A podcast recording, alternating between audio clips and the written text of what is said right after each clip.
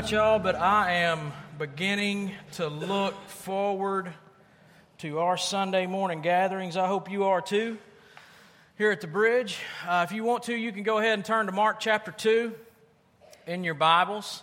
Uh, the words will be on the screen, but if you brought your Bibles, go ahead and turn to Mark 2. That's where we're going to be this morning.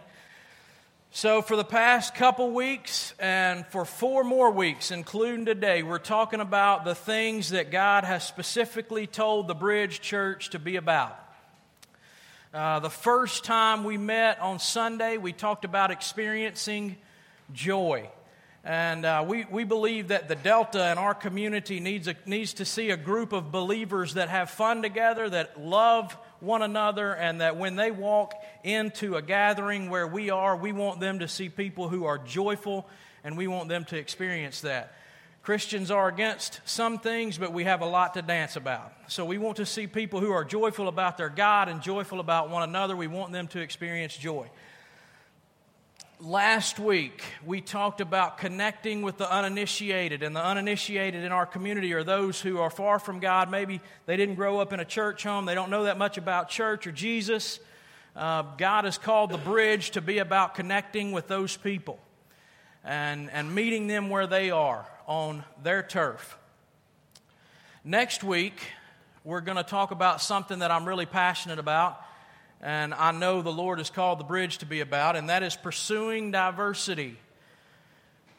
Um, sometimes God calls a church to reach a specific people group, and they're effective in reaching that specific people group, and we celebrate that. But the Lord has called the bridge to be about, hopefully, coming to a place where different cultures can come in and worship together where people that don't look like us, don't act like us, maybe even don't believe exactly like we do, can come in and worship around the name of Jesus. And I think that's going to be really powerful, especially in the Delta, where that's not supposed to happen. But today, we're going to talk about loving the fatherless. It's another foundational thing that the Lord Jesus has called us to be about at the bridge.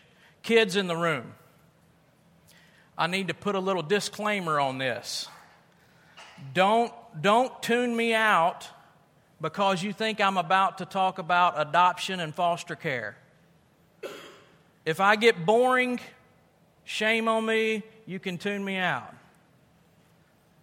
But there is a way that you can love the fatherless in a way that every adult in this room cannot. And I want you to hear me. I want you to, to give me a shot to speak to you about this deal. Um, I used to be a, a, a pastor for teenagers, and one of the things that I hated to hear is when, and, and people have good hearts in it, but they would say, Dustin, your, your role is really important because you're working with the future of the church. Kids, teenagers, you are no more the future of the church than I am. If you've trusted the Lord Jesus, you are the church today. And God has a purpose for you now. We make a mistake by saying you're the future. Jesus Christ can use you just like He can use me to speak on Sunday mornings. He can use you at your school, He can use you at your homes. Give me a shot. Don't tune me out. You can love the fatherless. Um, also, I'm not talking about specifically adoption and foster care. Don't think I'm going there with this message. Um, orphans are part of this, like people who have no mom or dad. They are part of loving the fatherless. But when we say loving the fatherless, we're, we're talking about a more general thing. We're talking about maybe uh, this, this could even include a single parent who, who needs the church to come alongside her. Uh, we're talking about um, any vulnerable person as far as family goes. We're not just talking about orphans who have no mom and dad. Um, this is an epidemic in our community and in the Delta. It is a a hill that I will die on. It is something I'm extremely passionate about. And I'm not going to preach about it every Sunday, um, but I need you to know that as long as the Lord has me leading the Bridge Church, we're going to impact the fatherless ch- children in our community. somehow. Um, most of you know that we've adopted a boy, a wild man named Judd. He's right there. Um, he's the whitest person in the room. Um, he's impacted my life. And I think when we serve children like this, it'll impact us as well. So hang in there with me this morning. Don't hear me say something I'm not saying. We all can impact the fatherless. Mark chapter 2.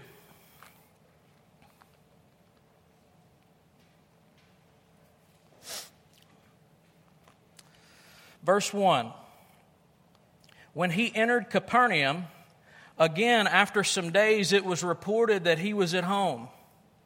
So many people gathered together that there was no more room, not even in the doorway, and he was speaking the word to them. They came to him bringing a paralytic carried by four of them. Since they were not able to bring him to Jesus because of the crowd, they removed the roof above him, and after digging through it, they lowered the mat on which the paralytic was lying.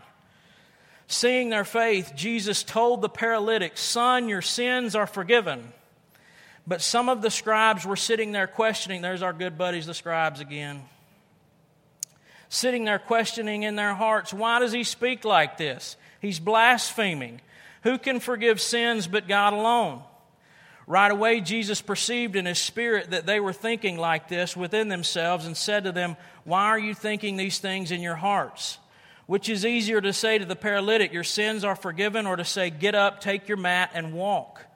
But so that you may know the Son of Man has authority on earth to forgive sins, he told the paralytic, I tell you, get up, take your mat, and go home. Immediately he got up, took the mat, and went out in front of everyone. As a result, they were all astounded and gave glory to God, saying, We have never seen anything like this. Of all the passages in the Bible that speak directly to fatherlessness, I kept on being drawn back to this passage that does not. Um, obviously, all through the scripture, the Old Testament, the New Testament, the heart of God, the Bible declares that He is Father to the fatherless. And I kept on wanting to go to those scriptures and talk about how God is Father to the fatherless, and the only way we can be right is if we are, align our hearts to Him. But He kept on bringing me to this passage that doesn't say anything about fatherlessness, but it does address paralysis. There's some teachers in the room and if you speak to one of them, they will tell you that there's not much more paralyzing in the life of a kid than fatherlessness. It's paralyzing to a kid. Listen to these statistics. Over 70% of the inmates in the U.S. prison system are men who came from fatherless homes. 70%. It's, it's paralyzing. 90% of all homeless and runaway children are from fatherless homes, 32 times the average. Paralyzing. 85% of all children who show behavioral problems come from fatherless homes, 20 times the average. Fatherlessness cripples the behavior of a child. 71% of all high school dropouts come from fatherless homes, nine times the average. It cripples the ability and the desire for children to learn. Fatherlessness does. Children who live absent their fathers are, on average, at least two to three times more likely to live in poverty, to use drugs, to experience educational, health, emotional and behavioral problems, to be victims of abuse, and to engage in criminal behavior than their peers who live with their biological or adoptive parents. Few things are more paralyzing in the life of a child than fatherlessness. Children, few things are more paralyzing in the life of your friend than fatherlessness. Once again, my plan for today is to make a point from the scripture and then apply that point in a couple ways. No application at the end, each point will be applied as we go. The first thing I want you to see in this passage when we're ministering to the fatherless is resistance should be expected. These men are carrying this, this paralyzed man on this mat. Uh, you need to understand that in, in that time, uh, there was probably some mess involved in this. Uh, the guy was probably dirty, probably didn't smell great, uh, might have been laying in some things that would have been really nasty. And these men were carrying him, and, and they come to this, this door where they hear about this man who can heal anybody. And they walk up to the door, and it's filled with people, and they can't get to Jesus. If it was me, I would have said, Bro, you've been like this for a minute. We'll see what Jesus got planned tomorrow, and we'll try to make an appointment.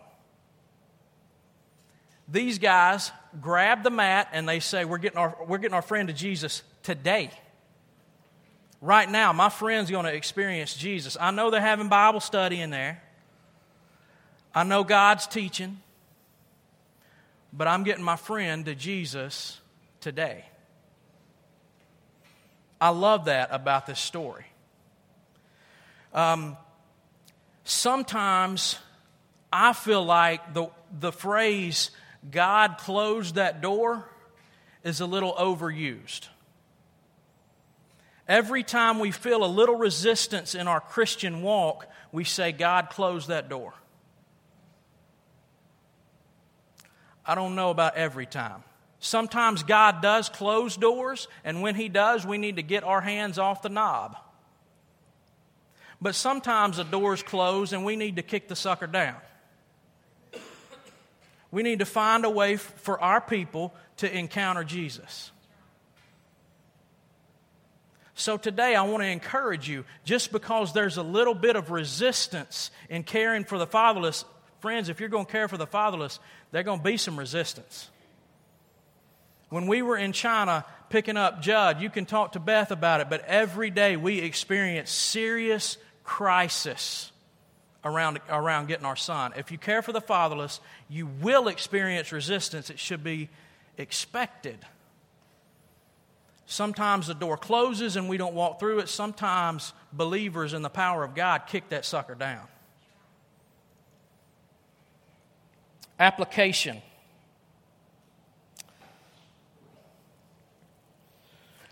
Number one, be fierce in the face of resistance on behalf of the fatherless. Jesus loves fatherless children. It's all over Scripture. He loves orphans, he loves fatherless scripture, he loves fatherless children. But there is nobody more hated in this world by the enemy than fatherless children. It is not for pansies. Caring for the fatherless is not for pansies. And we need believers to, to embrace these children with, with fierce attitudes that we're going to get them to Jesus. Number two, approach the needs of vulnerable children with urgency. Um, my son has scarring in his life that will never go away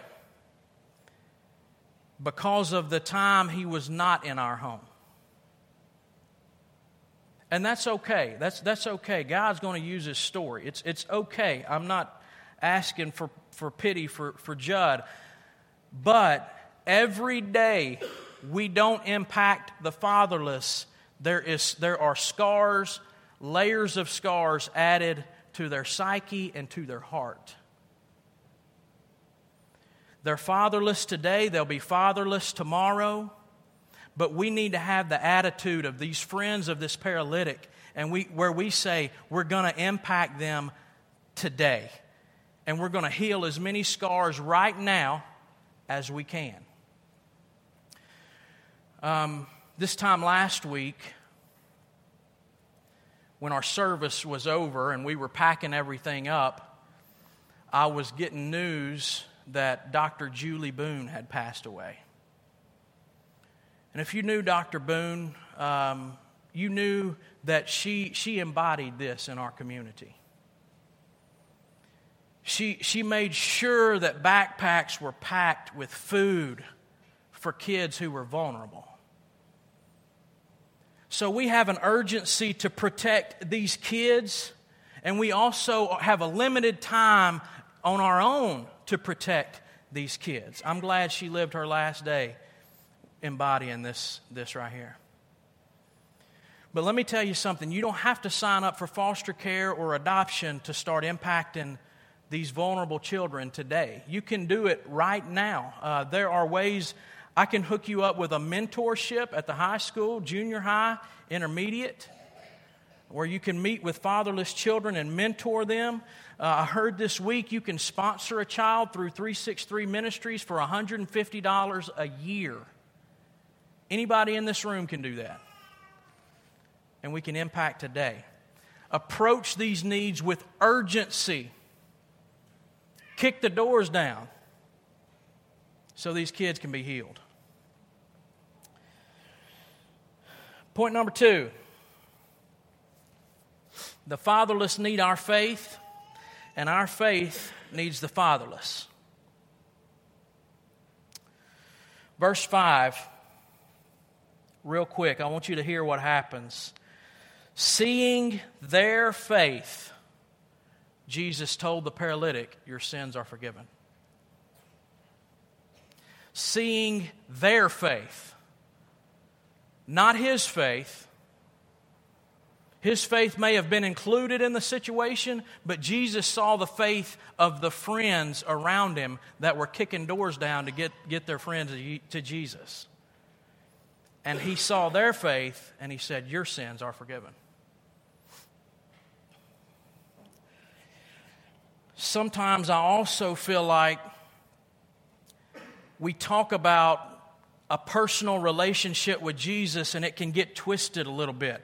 Um, if friend, friend, you have to have a personal relationship with Jesus. I'm not saying anything about that. Um, that's right. You have to have a personal relationship to Jesus to have a relationship with God. But a personal relationship with Jesus always flows out into a public relationship with Jesus. A personal relationship with Jesus does not mean you sit in your closet with your Bible and meditate and you'll come you'll talk to Jesus again tomorrow. And then you go live your life the other hours of the day like you want. A relationship with Jesus means that it flows out into who you are. And there are fatherless children who need to see the faith of Jesus Christ flowing out to them in our community. There's another side to this, though. In verse 12, Jesus heals this paralytic, and it says all of them started giving glory to God.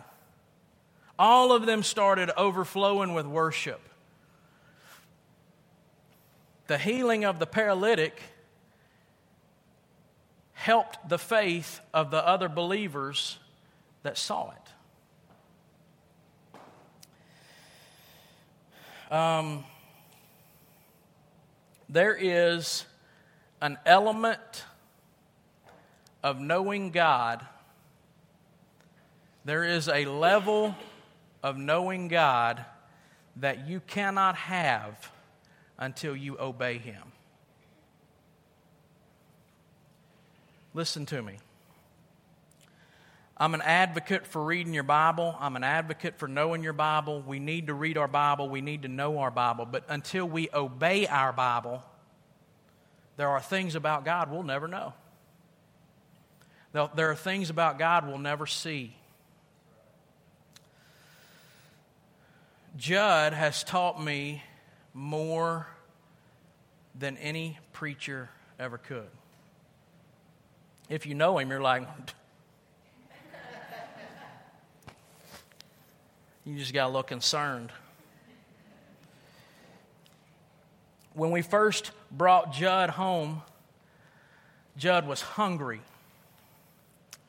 And he would go to our pantry and he would get some food out of our pantry and he would go hide it in his room. Sometimes he would hide cups of milk. That's fun. Judd didn't trust that his mom and dad would feed him next time he gets hungry. Sometimes I don't trust that my Father in heaven's going to take care of me.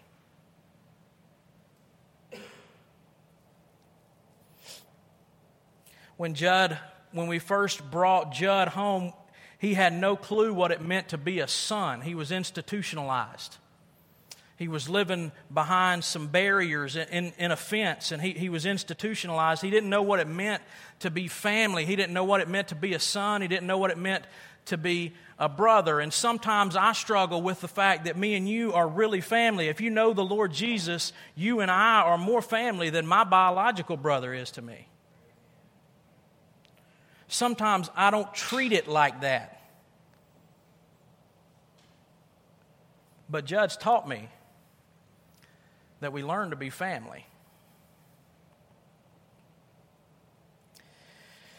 Um, Judd loves Ben's, the Chinese place. He calls it the homeland. Beth teaches him weird stuff. Um, one time, Beth had left for the weekend, and it was just me and Judd, and uh, I try to take him to the homeland when it's just me and Judd. So we go in there, and and he's he gets shrimp and rice his two favorite things. And it, it looks like he's ate his rice with a weed eater. I mean there's rice on the table on him and the floor all over the place. And at the end of the meal i said uh, judd you want your fortune cookie? And he goes yeah chocolate chip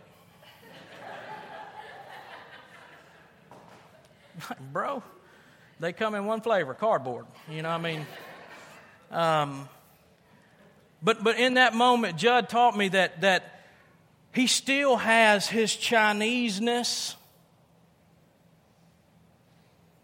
but he's also being changed to a new culture. And you, if you're a follower of the Lord Jesus, you, you have that old uh, part of you, that old part of you that, that the Lord has created you to be, and it's part of your story but you also have a new culture. Judd taught me that.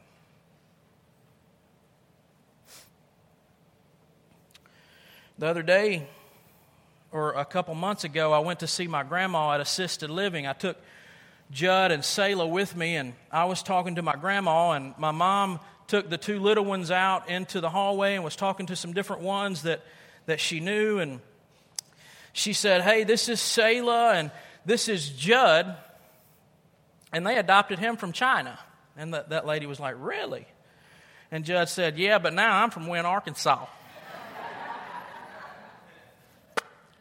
you know, little redneck Asian. We have that old identity, but he's redeeming us and making us new. Judd taught me that. When we're ministering to the fatherless, they need our faith, but our faith needs them. Sometimes we avoid the hard things when God wants to teach us something in the hard things. God wants to grow our faith in the hard things. Application number one Look for opportunities for your faith to become tangible in the life of a fatherless child. Pick one child. Find one child that your faith can become tangible in their life. Children, this is for you. Um, this can be anything from adoption and foster care to sitting by a vulnerable child at the lunchroom table. Don't avoid them just because everybody else does. Your faith can impact them at your school just by being a friend.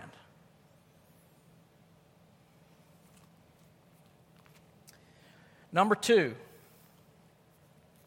Take a posture of learning and, so, and serving the fatherless. Constantly ask Jesus what he's teaching you about him and about yourself. Things will go right sometimes when we love the fatherless, just like that paralyzed man getting healed, and we're going to have things to celebrate about. Things will go wrong sometimes, but I promise you, if you'll let Him, Jesus will teach you about Him and yourself in serving fatherless and vulnerable children.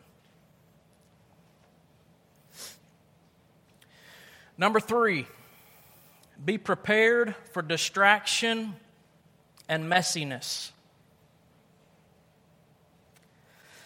Can you imagine what the people in that house were thinking? This is a real story. This is not a parable like I talked about last week. This is a real story. This really happened. Jesus is at this house teaching a big old group of people, and, and there's this guy that's paralyzed, and they're trying to get him to Jesus, and they could probably wait till tomorrow, but they said, hey, Bible study over, we're tearing the roof off. And Jesus is sitting there teaching, and a little dust starts falling from the ceiling. They're like, well, that's, that's weird. And then, like, dirt clods start falling from the ceiling. Can you imagine that the people in there probably got upset? I mean, there's no telling how they promoted it. Can you, like, this is crazy to me. Like, uh, you can see churches saying, hey, we got Francis Chan coming to our church, and everybody's like, wow, you got Chan.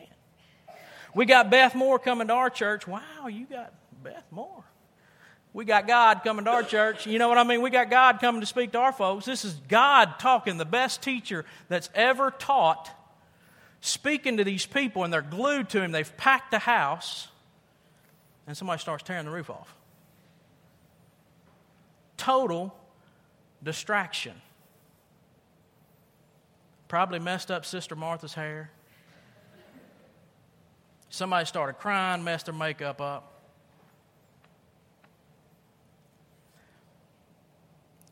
Jesus stopped and he healed this man.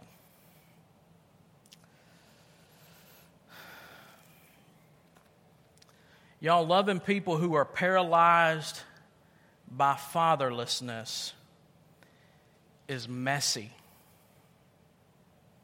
You cannot avoid the messiness of serving these people, these children. It's messy. Number one, don't let you being distracted keep the fatherless from Jesus. I have a concern that sometimes church culture teaches us that we can go to another Bible study and that's what God wants from our lives. God wants us to apply our Bible studies. But those Bible studies, we, we can turn the air conditioner on, we can throw us some coffee on, we can eat whatever people eat at Bible studies. I mean, a donut, everything's controlled, the setting is controlled, and we get to talk about Jesus and, and how we ought to be, but we're not. And, and we get to have this great conversation about the Bible, and the Bible's so awesome, and that's good, but don't disturb our Bible study. Listen, y'all, when you start to apply the Bible, it gets ugly quick. When you, when you start loving your neighbor as yourself, it gets messy. When you start meeting people where they are, they're normally in a mess. And the fatherless are in a mess.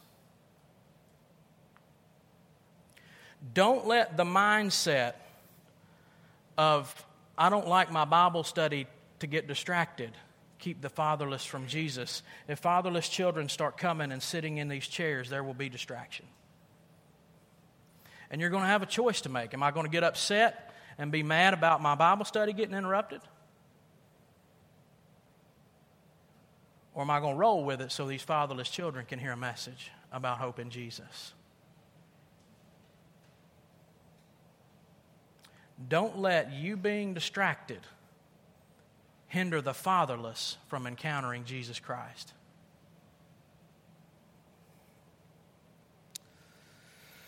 Number two, get dirty.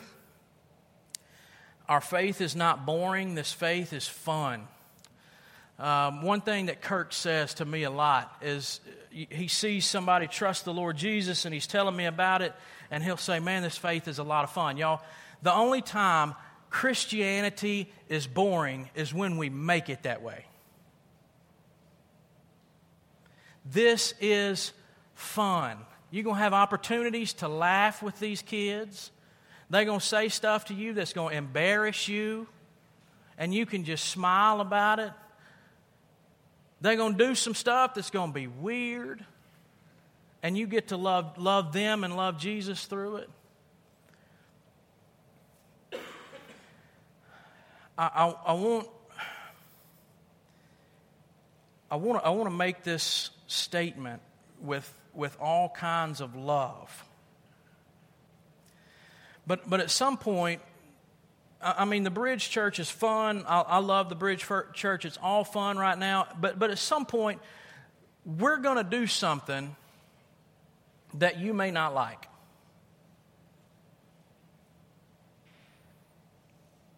And it may upset you. I, heard somebody say the other day I, I don't take advice from soldiers with no dirt on their uniforms. Process that. It was a pastor. He said, I don't take advice from soldiers with no dirt on their uniforms. Basically, he's saying, if you're not in the fight, I don't take advice from you. Man, he's got a good point. Because people who are in the game, people who are fighting out there, have, have stuff they can offer you. Dustin, I saw this happen with this person today, and, and we need to change some things. That's okay. But I like that. I want to encourage you you're in a war, get some dirt on your uniform. Get in the game. And I think you're going to have a lot of fun. Have fun with it. Before we close, there's one thing I need to share with you. And it's verse 5 again, but I want you to see it from a little different angle. This cat was paralyzed. His friends had torn the roof off of a house and dropped him down to Jesus and, and interrupted the whole Bible study. And you know he's thinking, man, Jesus is about to heal me. I'm fixing to walk again. And they drop him, they lay him on the floor, and he looks, Jesus sees the faith of his friends, and he looks at this guy, and his response is, Your sins are forgiven. Can you imagine what that, what that man thought? Possibly thought. I mean, if it were me paralyzed looking up at Jesus and, and I can't move, and he says, Your sins are forgiven. He's probably thinking, I didn't come here for that. I didn't ask you anything about my sins. I'm paralyzed.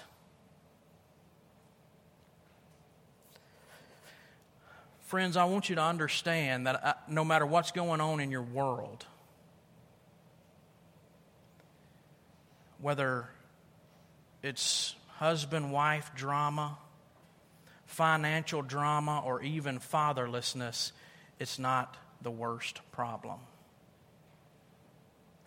Jesus addressed the worst problem first. He said, Your sins are forgiven. Your sins are forgiven. And, and one thing about that is he didn't promise him after his sins were forgiven that he was fixing to heal his paralysis. He just promised him that his sins were forgiven. And today, if you trust Jesus, I'm not going to promise you that he's about to fix your world. It might get worse. Your finances might get worse. Your marriage might get worse. Sometimes trust in the Jesus throws, trust, trust in Jesus throws another monkey wrench into our already big problems. But your worst problem is that we've messed up and we've broken that relationship with Jesus Christ.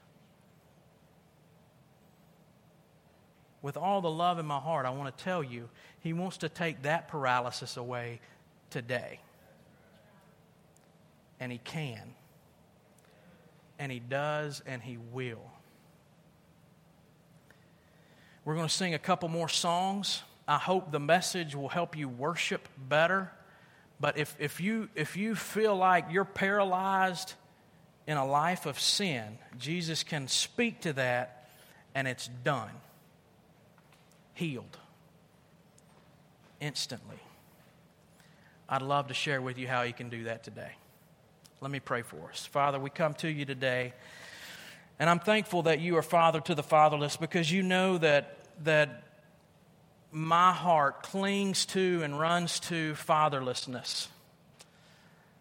You, you know that sometimes I push you away as my father. Sometimes I don't want you as my father. Sometimes I don't like your guidance. Sometimes I like to rebel against your fathering me. So I'm thankful that you have declared in your word that you are fatherless to father to the fatherless because that means you're father to my spirit a fatherless one in need of adoption into your family. I'm also thankful that you're father to the fatherless because of the need. And God, I pray that each person in this room would align their heart with yours on this subject. That we would begin to supernaturally care for vulnerable and broken children. Father, I pray you would teach us how to worship in the next few moments, that we would worship you better than before. And I pray for that person who may be laying in the floor paralyzed in their sin, that they would look to you and you would heal them. No matter what, we're going to follow you. In Jesus' name, amen.